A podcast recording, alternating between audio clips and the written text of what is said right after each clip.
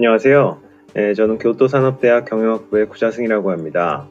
예, 저는 이곳 일본에서 국제경영, 경영전략 관련된 연구와 강의를 하고 있고요. 예, 일본에 있다 보니까 한국 뉴스들을 자주 보게 되는데 한국 미디어에서 일본 얘기를 다룰 때 예, 한국 관점에서 어, 그 뉴스나 화제거리들을 선택해서 예, 보여주는 경우가 많더라고요.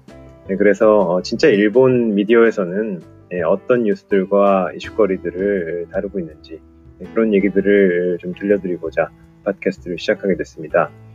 에, 뭐 일주일에 한두 번, 뭐 많게는 두세 번 정도 에, 주요한 일본 미디어가 다루고 있는 내용들을 에, 요약을 해서 정리를 해서 에, 뭐 말씀을 좀 전해드리도록 하겠습니다.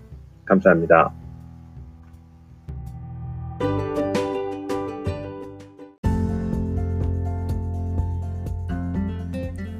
んにちは皆さん。私京都産業大学経営学部のクーと言います。私は韓国生まれ育ちで今は日本で仕事をしております。隣の国としての韓国その理解を深めようというふうに思ってこのポッドキャストを始めることにしました。韓国で課題になっている問題課題ということを説明をしていこうというふうに思っております。